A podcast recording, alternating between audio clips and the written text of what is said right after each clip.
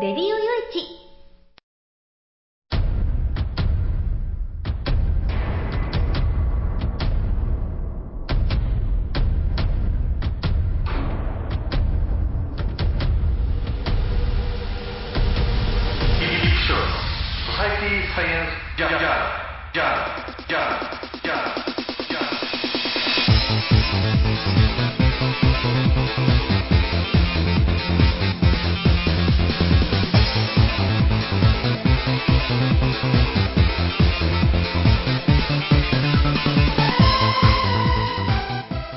さんハローじゃ、ご機嫌いかがですか？ソサイティサイエンスジャーナル、えー、っと、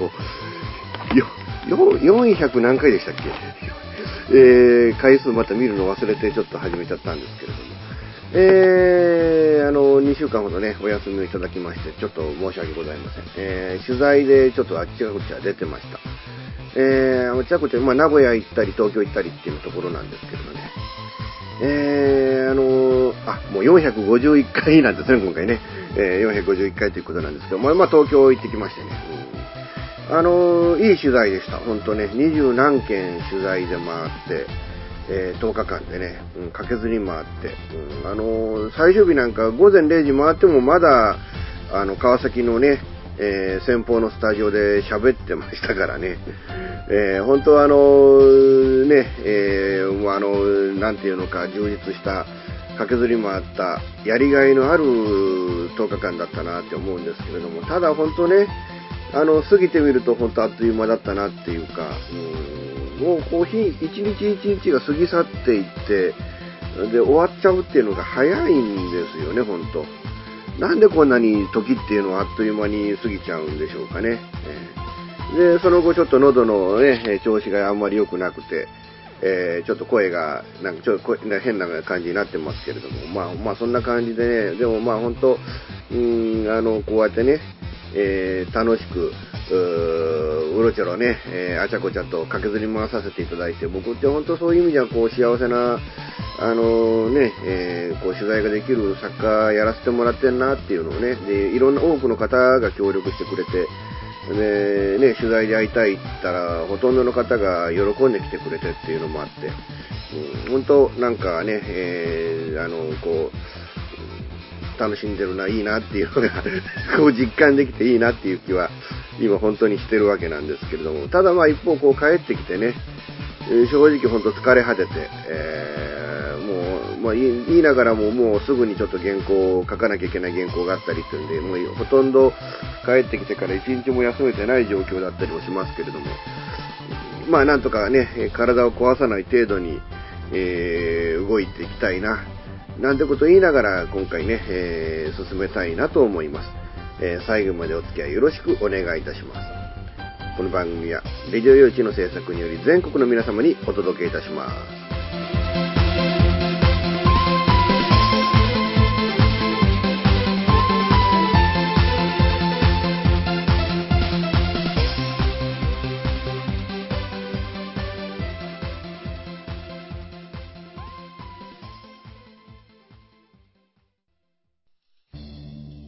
FM 玉川をキーステーションに全国ネットでお送りする FM ミッドナイトハイウェイサタデースペシャルマイフレンド様のハイパーウィークエンドでは身の回りの出来事や1週間のニュースの中から話題を拾って毎週1時間お送りしております。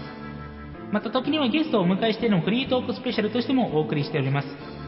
週末の情報バラエティ番組マイフレンド様のハイパーウィークエンド Internet Radio Station New Wind で毎週土曜日に配信しております。ぜひ皆さん聞いてくださいね。テレビビンゴネットアイランド会社で役立つ面白応援グッズの紹介をはじめ、ためになる情報、ミュージシャンの生出演など、映像でお届けする30分の生放送。テレビビンゴネットアイランドは、毎週水曜日19時30分から20時、テレビビンゴで放送中です。スタジオジュノンからのお知らせです。あ、あのや。あ、あのさ。チョイスラジオの説明するんだけども。チョイスラジオの説明をするんですけど。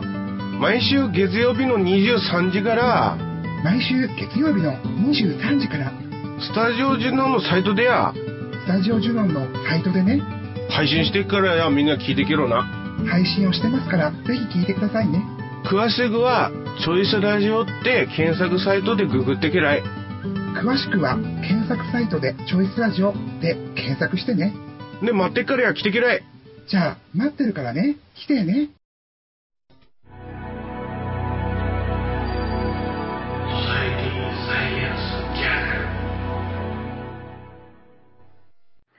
昨年でしたかね、あの、ビットコインの件でね、あのー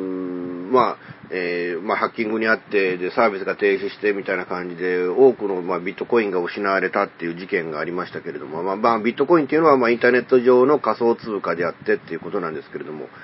えー、運営して、ね、その、まあ、取引所を運営していた、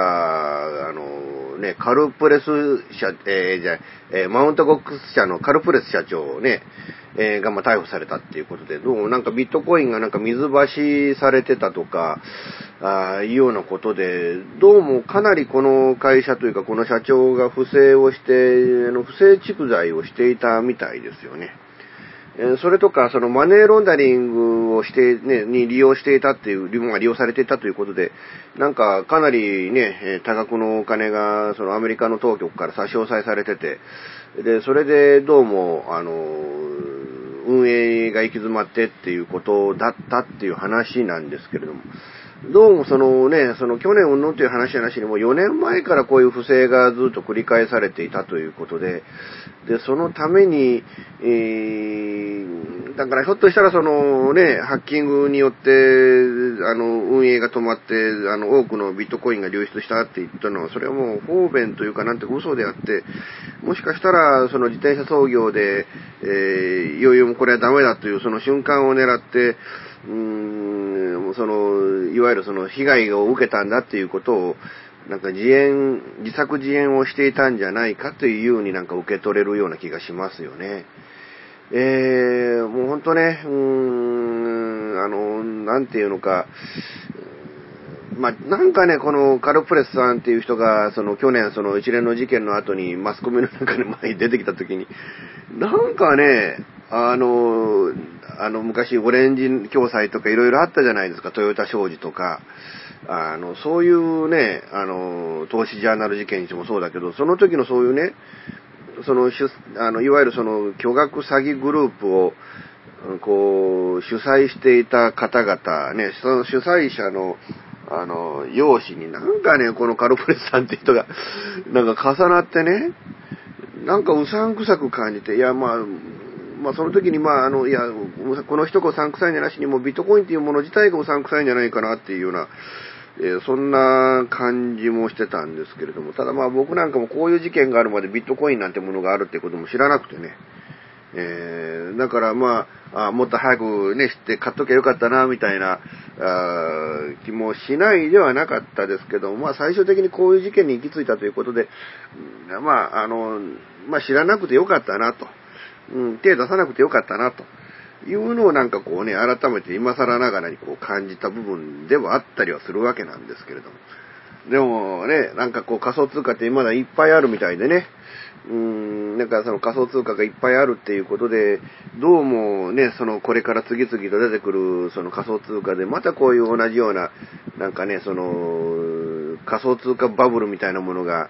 あどんどんどんどん起きて、えーっていうことになってくると、なんかいつまで経っても人間っていうのは、ね、そのなんか資本、日本人間というのがっていうのか、それとも資本、資本主義経済はっていうのか、いつまで経ってもこりねえ、人間がやってんだっていう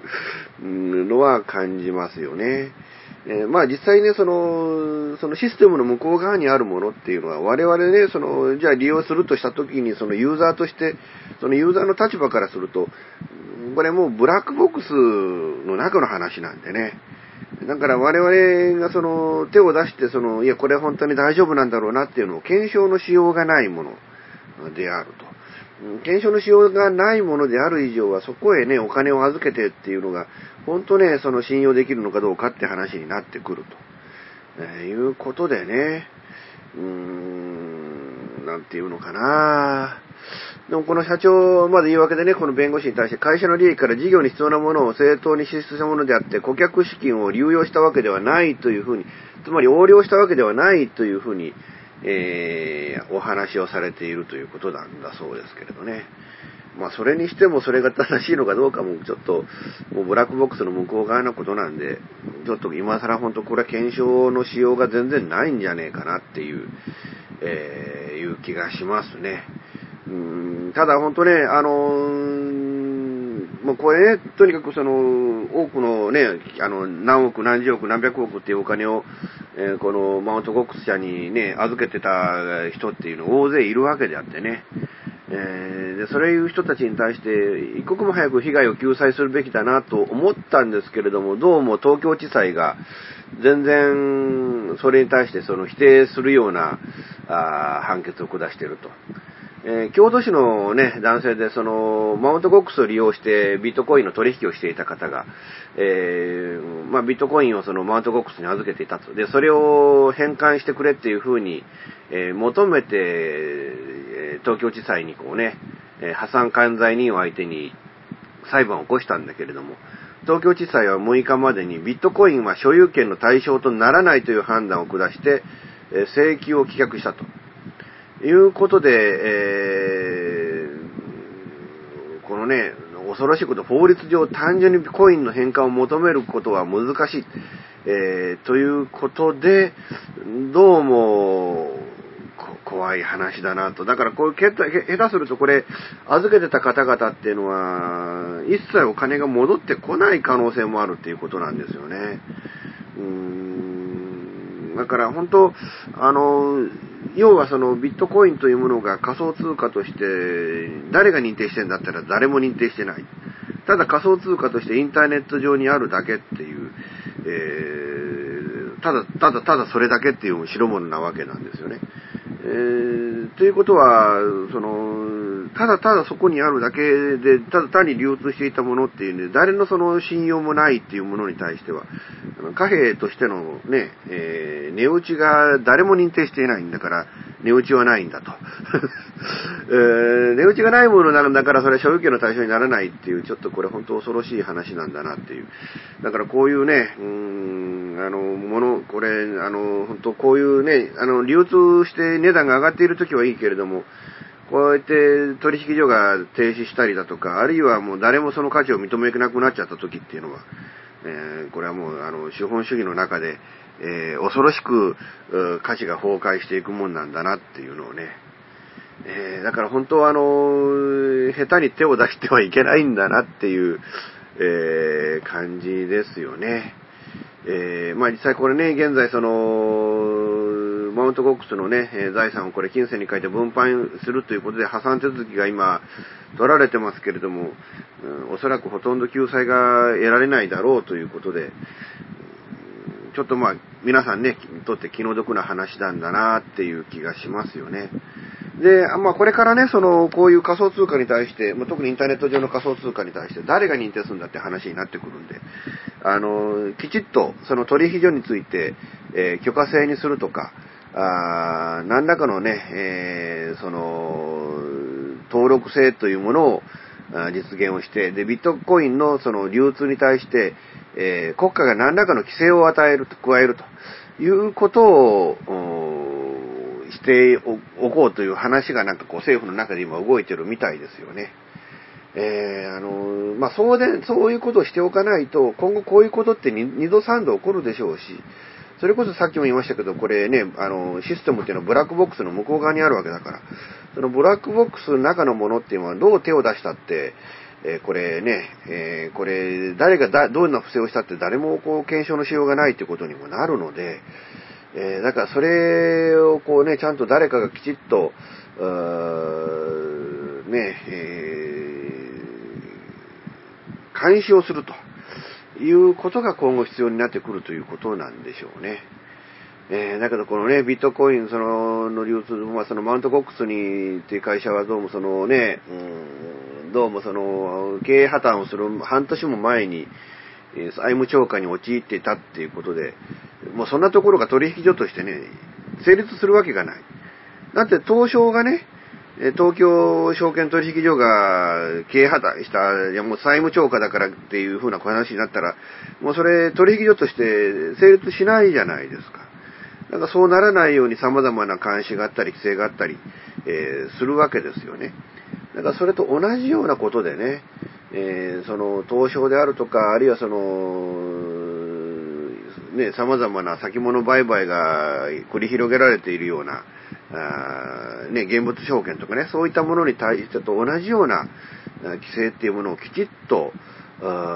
行うことによって、えー、こうやってね、えー、被害者が出ないようなことを、えー、きちっとしなきゃいけないなっていうことを、え考えなきゃいけないな。あとね、もう一つやっぱりこのテロとかそういうところとの、まあね、問題も出てくると思うんですよね。うん、ぶっちゃけそのね、その、あの、テロ組織に対して送金が今ね、あの、アメリカとか、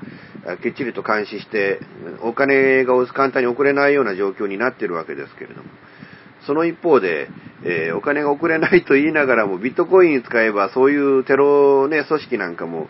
お金をこう手にすることができるわけで、えー、かなりそういった組織も利用していたっていうことで、対テロっていう部分においてもこれどうするんだっていうことを考えなきゃいけないっていうね。えー、そう考えると本当、あのちょっと考えなきゃいけない部分じゃないかなっていうふうにも、え思えるわけなんですけれども。えまあ今ね、この、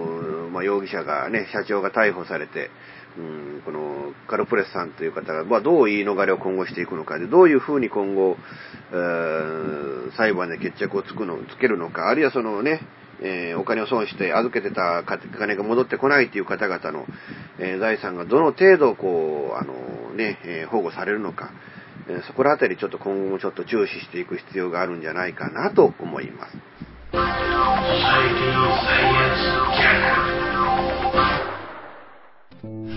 金で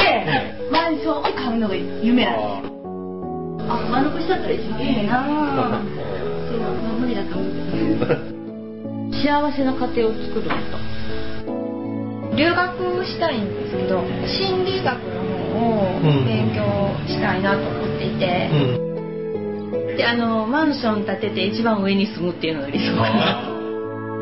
あなたの夢を応援しています。風俗リンクラジオ。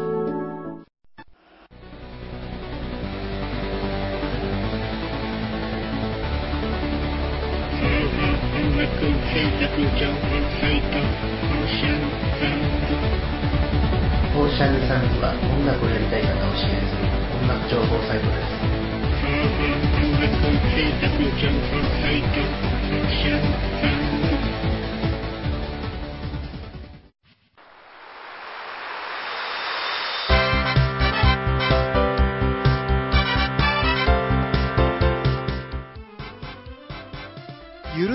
話は、フェアリーテールが気が向いた時に更新する、えー、その時興味があるもの、ゲームの話、自転車のお話、まあ、社会状況のお話、そういうものを題材に、えー、ゆるくゆるく語る番組です。ぜひ、皆さん、聞いてね。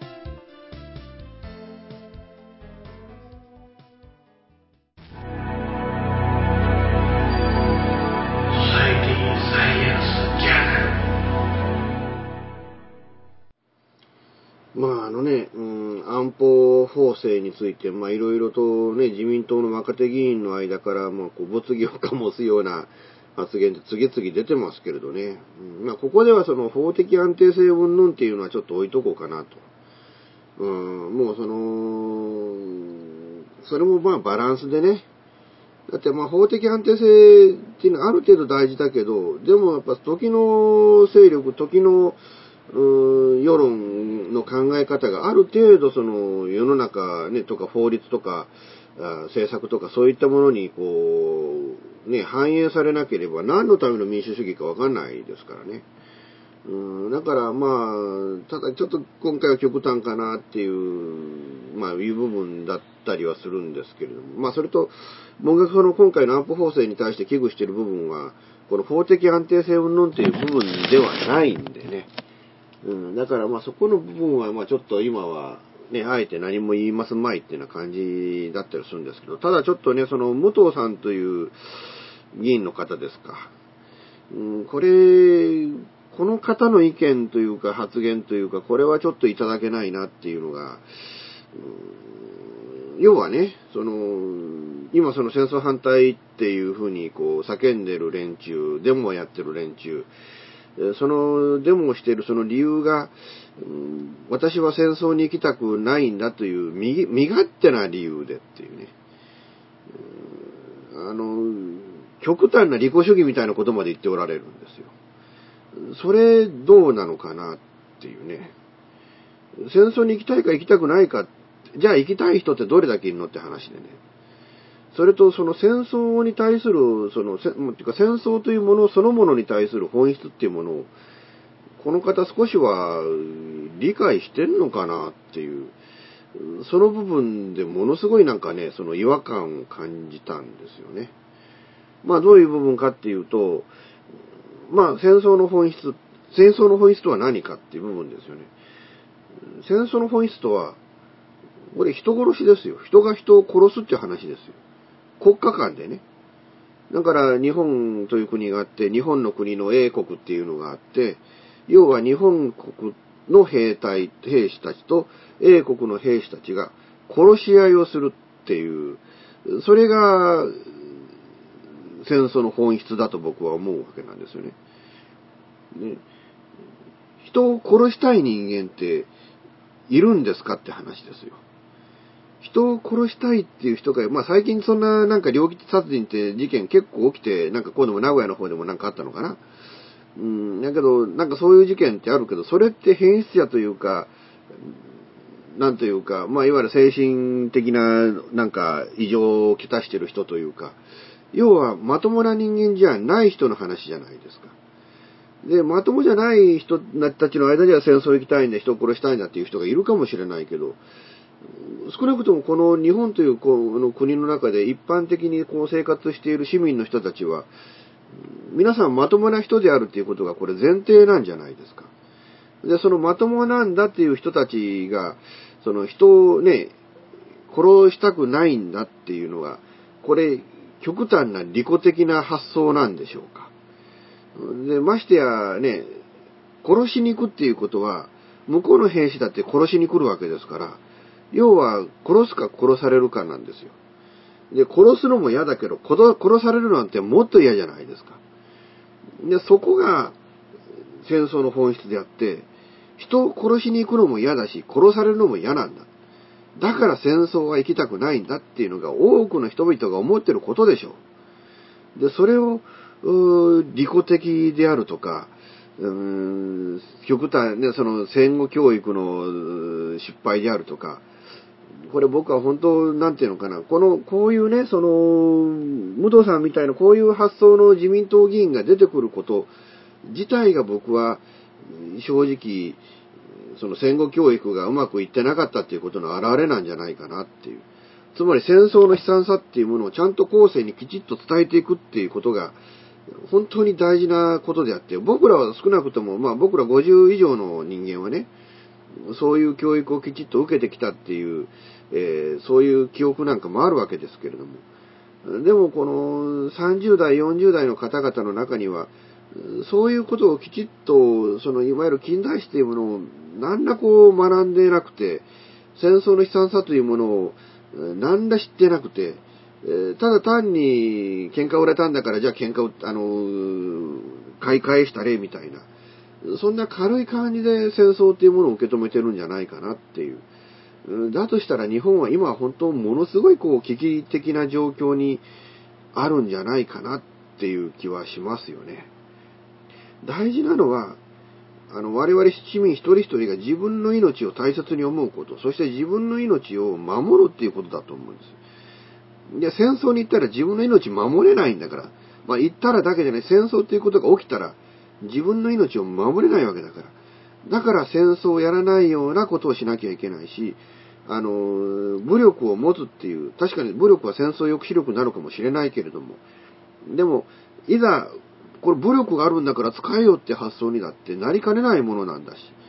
何よりも、あの、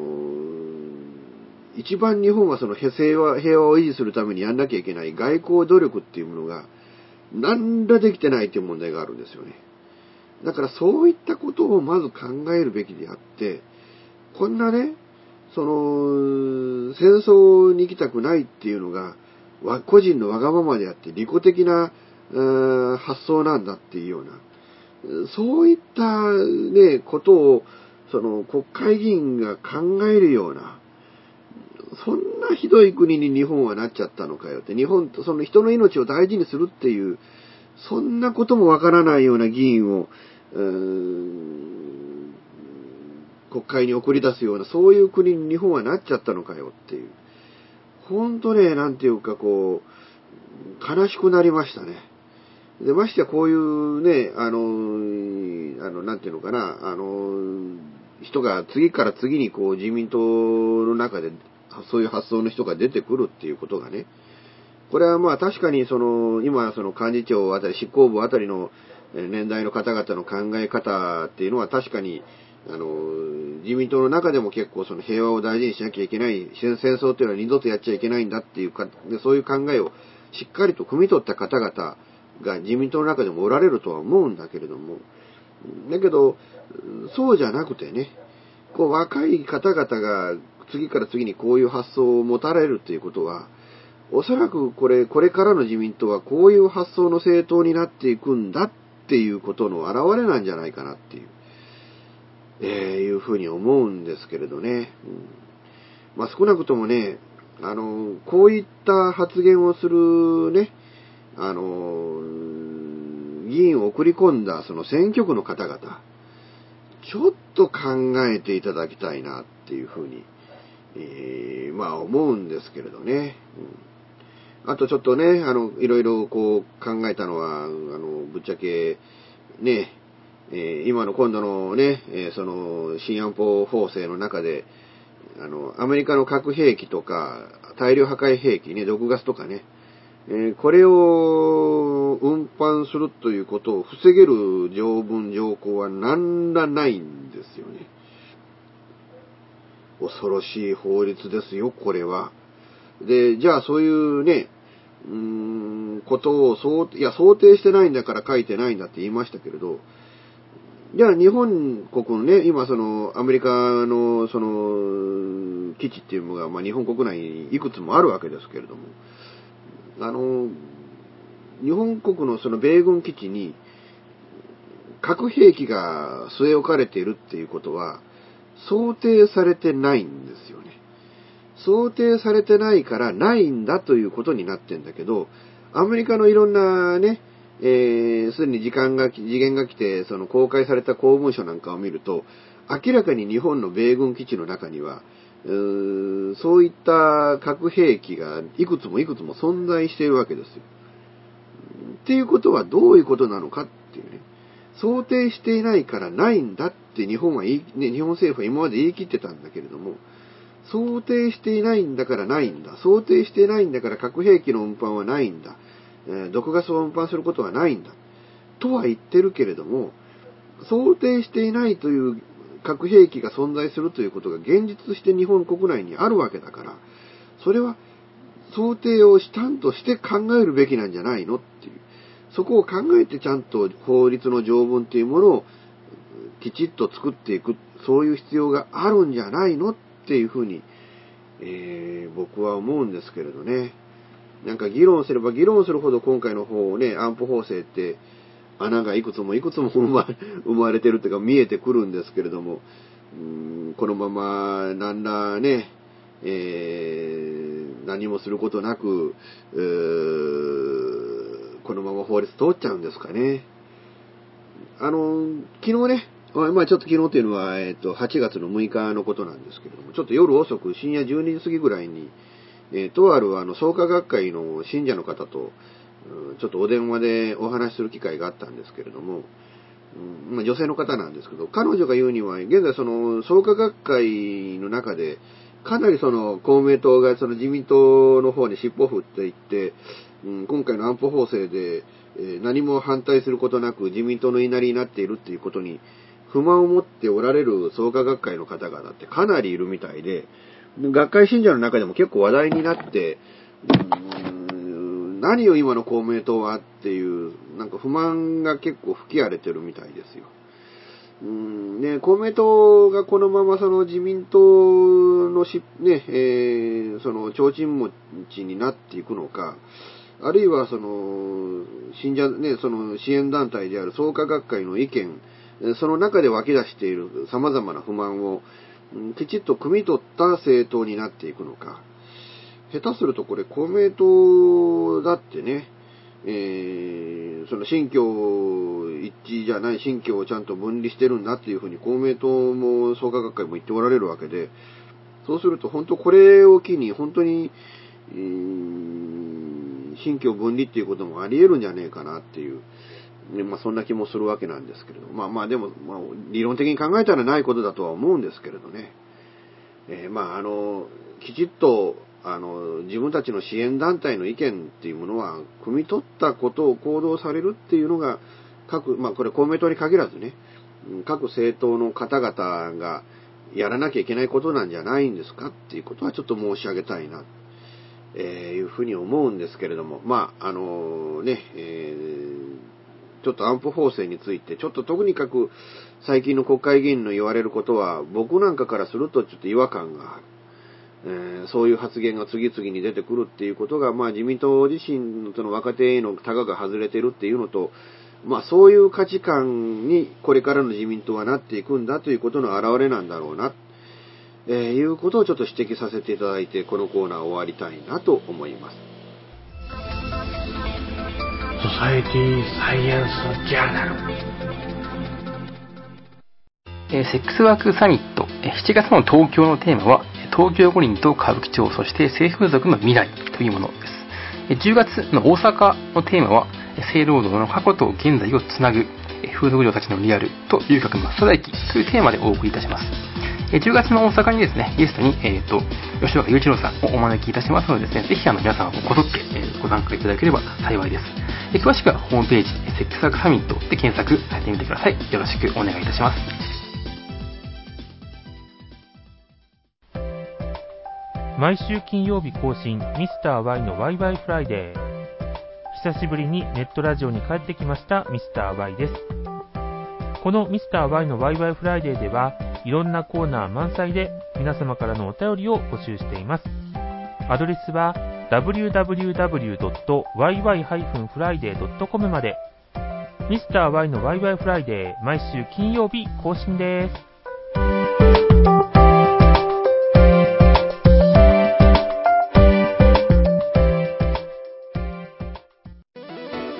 デジタルスタジオ What's New は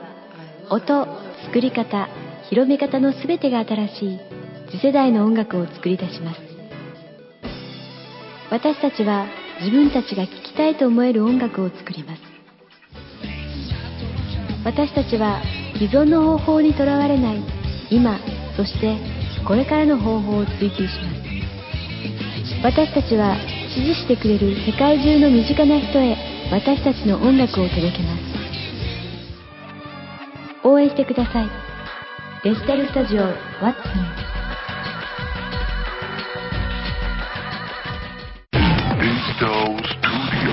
New えー、ということでね、2週間ちょっと間空けて3週ぶりの、ソサイティサイエンスジャーナルだったんですけれども、えー、まあ東京行ってきましたっていうことでね、もうオープニングでもお話ししたんですけれども、一件ね、えー、取材すっぽかされましてね、あの、大体今回の東京行きって天候にはある程度恵まれて、雨は降ってた時もあるんだけれども、不思議とその外に出てる時に雨降ってるっていうのがほとんどなくて、大体降ってる時って言ったらどっかね、えー、まあ、インタビューでどっかの建物の中に入ってるとか、地下鉄とか電車で移動してるとか、そういうので、ほんと天候にもかなり恵まれた。まあ、その分暑かったですけどね。え、まあそういう感じだったんですけれども、唯一ね、外にいる時に、もものすごい雷雨と集中豪雨に打たれてね、で、その時に限って、まあ女の子がすっぽかしたんですけれども、要はね、あの、すっぽかしただけなら、まあ要はあることなんですよ。すっぽかしただけならよくあることなんだけど、ぶっちゃけ言うと、あの、寸借詐欺にあったってやつでね。えー、あのー、まあちょっと子宮内膜症になっちゃったみたいで病院に行くんだけど、保険保険証がないから3万貸してくれって言うんで、3万貸した途端に女の子から音信不通になっちゃって。あで、ね、取材の時に返すからって言って、まあ、現場に現れないと。で、もう今じゃそのね、ツイッターにしろ、えー、LINE にしろ、もう僕ブロックしてますからね。もうこれはもうはっきり言って完全にこれはもう意図的に、えー、まあ詐欺としてやったんだろうっていうことで。まああの、警察に被害届は出しますけれどね。いや、もうこの被害届出すの部分の含めてちょっと天末期を全部、あの、どっかでいずれね、暴露しようかなと。ただ僕、ノンフィクション作家なんで、やるとしたらもう全部、もうあの、何もかも隠さずに事実をぶちまけますんで、えー、だからもう本当ね、こういうことを、あの、いわゆるね、その、まあ、どうもね、その、その時も、大体僕の方から、この興味のあり、ね、興味を感じた女の子に対して、すいません、ちょっと取材お願いできますかって僕の方から近寄っていくもんなんですけど、彼女に関したら、私を取材してくださいって自分を売り込んできたんですよ。で、ちょこちょこちょこちょこね、あの、それこそ相談事があるようなことをね、えー、匂わせて僕にちょっと LINE 送ってきたりみたいなことをしててね。で、まあそれもあって僕も結構その気になって、じゃあ、じゃあ取材しようかって話にはなってたんですけれども。まあ今から思うと、ああ、こうやってね、僕からお金を騙し取るためにこういうことしてたんだろうなと。ただ、吉原の大衆店のソープ嬢なんでね、僕から騙し取った金額ぐらいって、これ、二人客取りゃ、ぶっちゃけ、元取れるんですよ。要はだから僕から借りた金も二人客取りゃ返せるわけだし、二人客取りゃそれぐらいの金をちゃんと自分の力で稼ぐことができる。にもかかわらず、なんで、この僕みたいな貧乏人を騙して金を巻き上げるような真似をしたのかなっていうのがね、そこら辺がちょっと、理解できない部分でね。まあ一応あの警察に届け出て、で、警察がちゃんと動いてくれればいいし、まあそれによってね、まあ事件が決着を見てから、まあある程度のことは書こうかなと。あまあ、まあいうかまあ、まあ、できれば全部ぶちまけようかななんてことも思ってるんですけれども。うん、まあ、あの、とりあえず来週の火曜日あたりにちょっと警察に行って、本当こんな忙しい時にね、警察に行ってそんなことで時間取られるの嫌なんですけどね。えー、まあ、警察行ってちょっと、あのー、お話をして、ね、届け、被害届を出してこようかな、なんてことも思ってるわけなんですけど。まあ、あの、本当ね、あのー、物騒な世の中なんで皆さんもね、そうやって、まあ結構、僕自身がこうやってね、あの、こんな詐欺に引っかかるなんて自分でも思思ってなかったんですけれど、まあ3万、3万でいい授業料かなと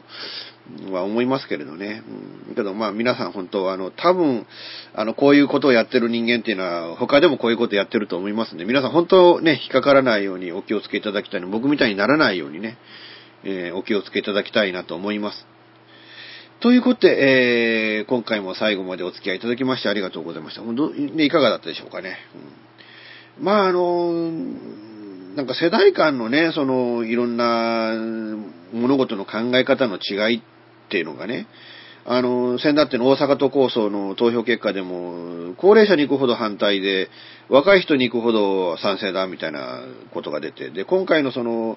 まあ、自民党の中のいろんな意見っていうのも、若い人ほどなんかこうやってね、うん、あの、いわゆる表現の自由、報道の自由っていうものをないがしろにしたりだとか、あるいはその、ね、その、いわゆるその、反核のね、三原則についても、全否定をしたりだとか、あるいはそのね、えー、憲法に書かれているその基本的人権みたいなものも全否定をしたりだとか、まあそういうような考え方の人が、まあそういうことを考えるような人間を国会議員に選んでしまうっていうね。いうことでやっぱりもう僕ら50の世代がもうその若い人らね、その30代、20代の方々とこう意見というものがこうなんていうのかな、共有できないのかなっていうのが、なんかちょっと正直僕もなんか、ひょっとしたらもうこのね、日本という国の世の中において、老人の方の仲間入りにしちゃったのかっていうことに対してちょっと唖然としてる部分があったりだとか、うーん、なんでこういうことになったのかなとか、その自然の、その自分の命を一番大切にするんだっていう部分、そこの部分を理解していない人っていうのがいるんだっていうのがね、なんかこう、本当なんかこう、悲しくもなったりっていうのは、そんな気にもなったりはするわけなんですけれども。ただまあ本当、ね、あの、やっぱり日本という国の火事が今、ね、やっぱりその想定していないような、僕らが想定していないような、生きてる間でこんなことになると思わなかったという方向に動いてるというのはちょっと間違いないことなので、できればちょっとね、えー、やっぱり自分が言うべき意見っていうのはきちっと発言していく必要はあるんじゃないかなと。もちろんその中国の脅威みたいなものもあるって、えそこにおいて、じゃあ、あの、サンドバッグみたいにこう、殴れ続けりゃいいんだっていうことにはならないわけで、そこから我々の生活、財産っていうものをどうやってきちっと守っていくかっていうこともきちっ、それもちゃんと考えなきゃいけない部分なんですけど、でも、それだからといって、えー、その、アメリカの喧嘩に加担するんだっていうのはまたちょっと別の話だと思うんだよね。日本をどう守るんだって話は、これは集団的自衛権の話じゃないんです。日本をどう守るんだっていうのは日本の個別自衛権の話なんですね。だからそこをね、なんかこう混同して、なんかアメリカの戦争にただ単に加担するんだっていう法律を、いろんなね、ホルムズ海峡だ、中国だ、なんだかんだっていうところでこう理屈をつけて、作っていこうとしてるっていう、その部分の違和感とか、正直何なのかなっていう気が僕なんか今してるわけなんですけど。まあ、きちっとそこら辺をね、ちゃんと発言すべき人、発言しなきゃいけないと思ってる人が発言するんだっていう、えこのね、え日本という国の土壌っていうものは大事にしていきたいなと。あと何ですか、そのデモに参加しているやつは、なんか、就職させないみたいな、採用しないみたいな。なんかこういう、ね、こういう人間もいるんだなっていう。いうか、日本という国は本当その表現の自由っていうものが認めてるようで認められてないというか、まあ本当表現の自由っていうものが存在しない国なんだなっていうのをこういうことを聞くと思いますよね。なんかこう残念だなっていう気がしてならないんですけれども。えー、まああのね、皆さんもちょっと思われたことね、考えられたこと、いろいろあったらちょっとこの番組宛てに、このね、えー、レディオ用一の番組ね、フォームにこうね、えー、書いていただいて送信ボタンを押していただければ、えー、あの各番組にね、パーソナリティ陣、え特にま SSJ のページでからだったら僕のね、え方にメールで届きますので、ぜひ皆さん、えご意見、ご感想とか、皆さんのご意見を、うんあのこの番組とか、レジオ用地の各番組とかに送っていただければなと思いますので、よろしくお願いしたいなと思います。ということで最後までお付き合いいただきまして本当にありがとうございました。次回も多分、えー、予定通りやると思いますので、次回もお楽しみいただければなと思います。この番組は、レディオ用地の制作により全世界の皆様にオンデマンド、ポッドキャスト、FM ラジオでお届けいたしました。お相手はイプシロンこと吉岡雄一郎でした。ではまた次回、ごきげんよう。さようなら。